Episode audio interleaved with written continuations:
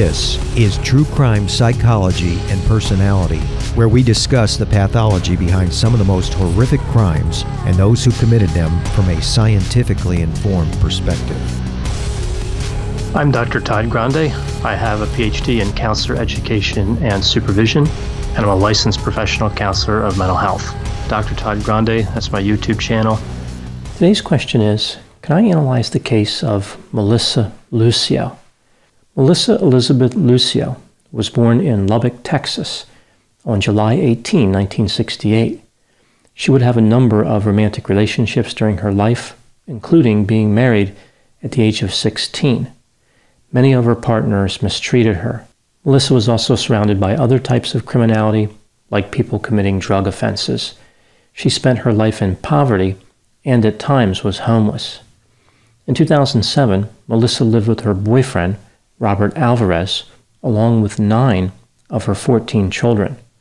They resided in Harlingen, Texas. Now moving to the timeline of the crime. About seven p.m. on February seventeenth, two thousand seven, paramedics were dispatched to Melissa's residence due to a call about Melissa's two-year-old daughter, Mariah. When the paramedics arrived, they found Mariah unattended on the floor of the living room. She was not breathing and had no pulse. They noted that Melissa was distant and not overly distressed about Mariah's condition. She was not even within arm's reach of Mariah and made no effort to hold her. The paramedics attempted to resuscitate Mariah. They transported her to the hospital. Efforts to resuscitate her continued there, but they were unsuccessful. Mariah was pronounced dead. Here's what the investigation into Mariah's death found. Mariah's arm had been broken for between two and seven weeks.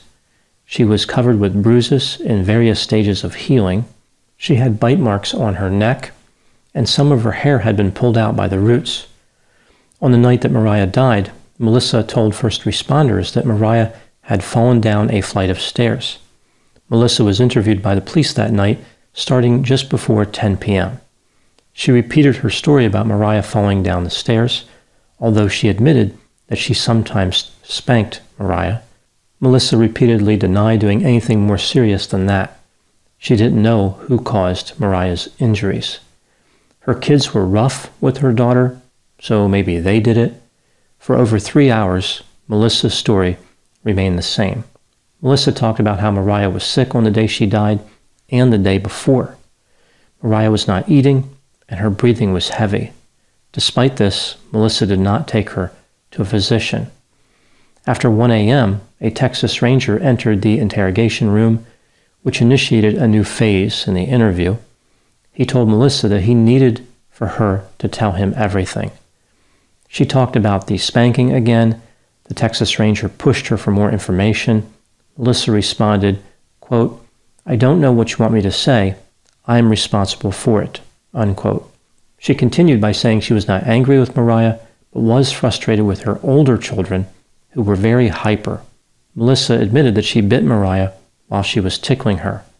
Melissa did not know why she did it. Melissa denied striking Mariah in the head, insisting that she only spanked her. She indicated that no one else was responsible for Mariah's injuries, and Melissa was the only one who engaged in spanking behavior. The Texas Ranger started talking about specific bruises, asking how they occurred. After he insisted that Melissa was responsible for specific bruises, Melissa said, quote, "I guess I did it, I guess I did it," unquote. She said that the other injuries, like the scratches, may have been caused by her other daughters. Between one twenty-two and three a.m., the officers and Melissa took a break. The police collected D N A samples after this, then took another break. The interrogation resumed at three a.m. The Texas Ranger introduced a doll so that Melissa could show him how she bit and spanked Mariah. As she was demonstrating the spanking, she said she did it, quote, "real hard," unquote. After the interview concluded, Melissa called her sister. The police officer overheard Melissa saying, quote, "Don't blame Robert. This was me. I did it, so don't blame Robert," unquote. Melissa was charged with capital murder. She was offered a plea deal where she would spend thirty years in prison. so she would have been released at the age of sixty-eight at the latest. She declined the plea deal. The case went to trial, and she was convicted. She was sentenced to death. She is the first woman of Hispanic descent to be sentenced to death in the state of Texas. At the time making this video, she is awaiting the delivery of her sentence in April of twenty twenty-two. Now moving to my analysis. Melissa Lucio's case has caused a lot of controversy. Many people believe she should not be executed. Some people believe that she is actually innocent. Let's take a look at the evidence both for and against the idea that Melissa Lucio is guilty, starting with the inculpatory factors. Melissa's daughter was in her care prior to her death. Mariah sustained horrible injuries, including a broken arm, scratches, bite marks, her hair being pulled out, and bruises all over her, including her head, chest, neck, arms, and legs. Mariah also had bruises on her kidneys, lungs, and spinal cord. A forensic pathologist testified that Mariah's injuries were not sustained in a fall. Rather, they were caused by blunt force trauma to the head, which occurred within a day before she died. Clear symptoms would have manifested right after the trauma, like lethargy and vomiting. Melissa described that Maria would lock her teeth together when she tried to feed her. This symptom is consistent with blunt force trauma. Melissa should have known that medical attention was required. Melissa confessed to spanking Mariah real hard and several times a day, day after day. She suggested that she was guilty of causing the bruises and bite marks. The prosecution argued that she confessed to committing homicide. Melissa had a history consistent with being irresponsible. A few examples: she had a prior driving while intoxicated arrest. While Melissa was in jail, she accrued a number of disciplinary violations for fighting, verbal disagreements, possession of contraband, unauthorized communication, and being disrespectful to a guard. Some of Melissa's children had been removed by C P S and placed in foster care due to evidence of neglect. While being monitored by C P S, Melissa regularly tested positive for cocaine. Two of her newborn children tested positive for cocaine as well. From D N A testing to the Dixie Mafia, Crime Capsule brings you new stories of true crime in American history. I'm your host, Benjamin Morris. Join us for exclusive interviews with authors from Arcadia Publishing, writing the hottest books on the most chilling stories of our country's past. You can find us wherever you get your favorite podcasts or on evergreen podcasts dot com. Crime Capsule. History so interesting, it's criminal. twenty-four hours ago, I found out the person that I'd been dating and seeing for the last six months as a con man. That is my sister Emma. Andrew Tonks's lies had been so convincing, she'd invested three hundred thousand dollars with him. However, the tables were about to turn on Andrew. What he didn't know was that Emma had discovered his real identity. But to get any chance of justice, Emma had to act like it was business as usual. Coming up in this series, and that's when murder, all this stuff goes through my mind. I'm really, really scared. I'm assuming Sarah has watched too much Netflix and figures I've been defrauding you. Couldn't be further from the truth. That's what this was, a real-life story that seems so unbelievable, but it was actually true. A true story that all starts with one simple swipe to the right. I'm Sarah Ferris. And I'm Emma Ferris, and this is my story, Conning the Con.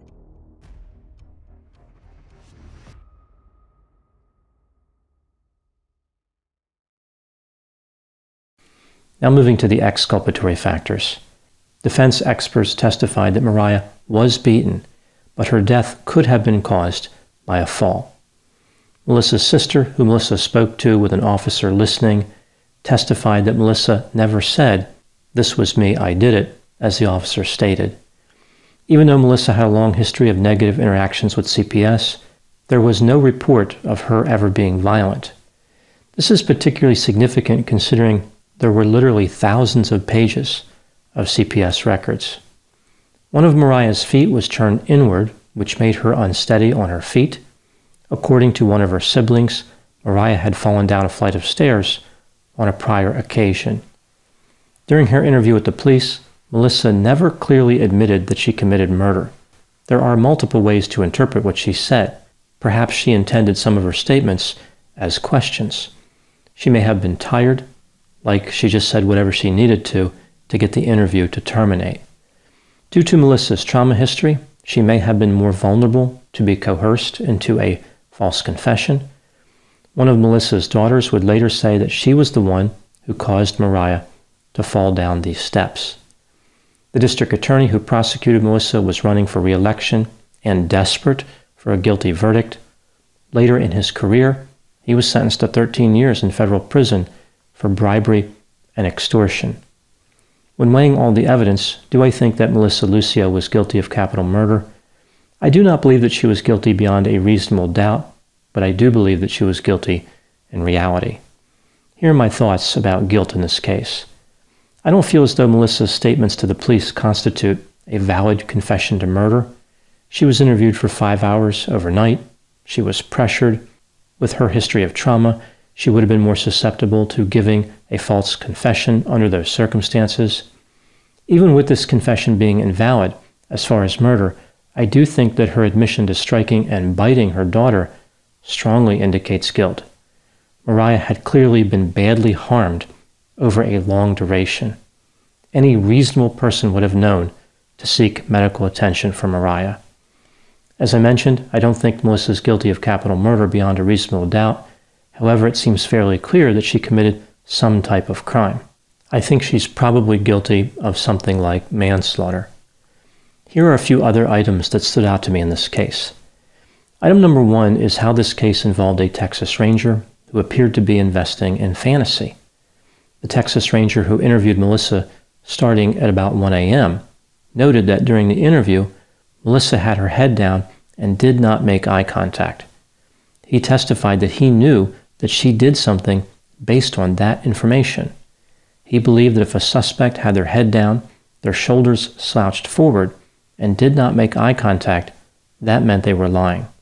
It's disturbingly common for law enforcement officers to believe that they have some type of special mental health training to be able to detect deception or to figure out when somebody has committed a crime.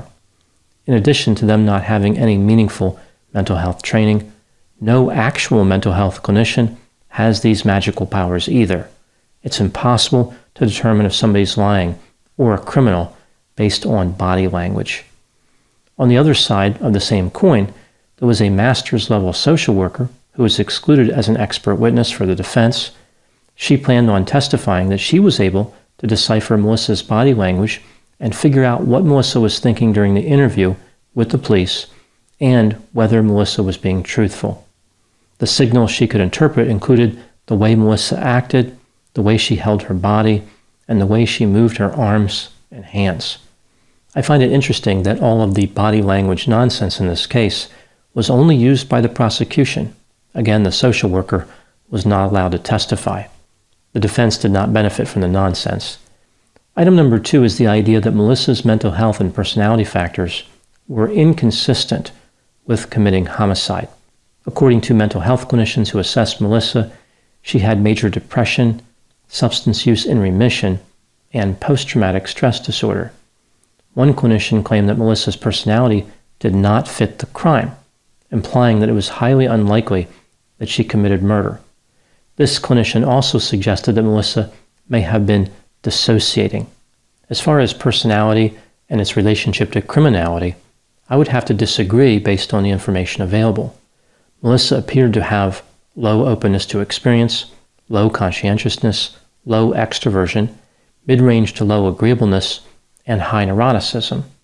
Low conscientiousness paired with high neuroticism could certainly be associated with committing crimes. Item number three is how Melissa's trauma history could have made her more vulnerable to provide a false confession under pressure. Melissa had been the victim of abuse of a sexual nature when she was younger. Her defense essentially argued that this could have explained her confession. I wasn't really impressed with her confession to start with, but it does seem like the jury believed it was important. I agree with the false confession susceptibility argument by the defense. Research shows that there are many factors that discriminate significantly between people who honestly confess and those who falsely confess. The person is a victim of bullying. Melissa probably experienced this. Substance use problems. This appears to be applicable based on the cocaine use. Negative attitude towards school. Not sure about this one. History of delinquency. Not sure about this one either. And a trauma history of a sexual nature. This one applies to Melissa. Melissa Lucio had three of the five major factors that lead to false confessions. Now moving to my final thoughts. What happened to Mariah was a tragedy regardless of the perpetrator. She suffered terribly as she died. I think that Melissa is probably guilty. I think this is a case where the right person was convicted, but for the wrong reasons. There was a potentially corrupt prosecutor, a false confession, a lack of witnesses to the crime, and an alternate theory of Mariah's death. There is plenty of doubt. I think what happened here is the police decided Melissa was going to be convicted one way or the other. They were not worried about evidence and mental health factors. They were focused solely with the opinion they had formed right away. This case serves as just one more reminder to never talk to the police. This has been True Crime Psychology and Personality from Ars Longa Media. This content is for educational and entertainment purposes only. Ars Longa, Vita Brevis. Something is creeping, don't follow it down. Let me introduce you to Barry Clue, an authorised financial advisor from New Zealand and a very special kind of stain on humanity. He was a very uh, knowledgeable young guy. He was a registered financial advisor. Type of guy that was bending over backwards to help you. Now, you could be forgiven for thinking that Barry sounds like a great guy. And you'd be right. Well, right up until the point when you're wrong. It was all fictitious. You stole from my son who has a disability. Chris never knew. He died believing that we're all taken care of. A psychopath is somebody who lacks empathy, acts impulsively. I think there's a strong case that Barry might be all of those things, actually. To find out how Barry Clue stole over fifteen million dollars from eighty-one victims, subscribe to Clueless, the long con. That's Clueless, spelled K L O O G H L E S S.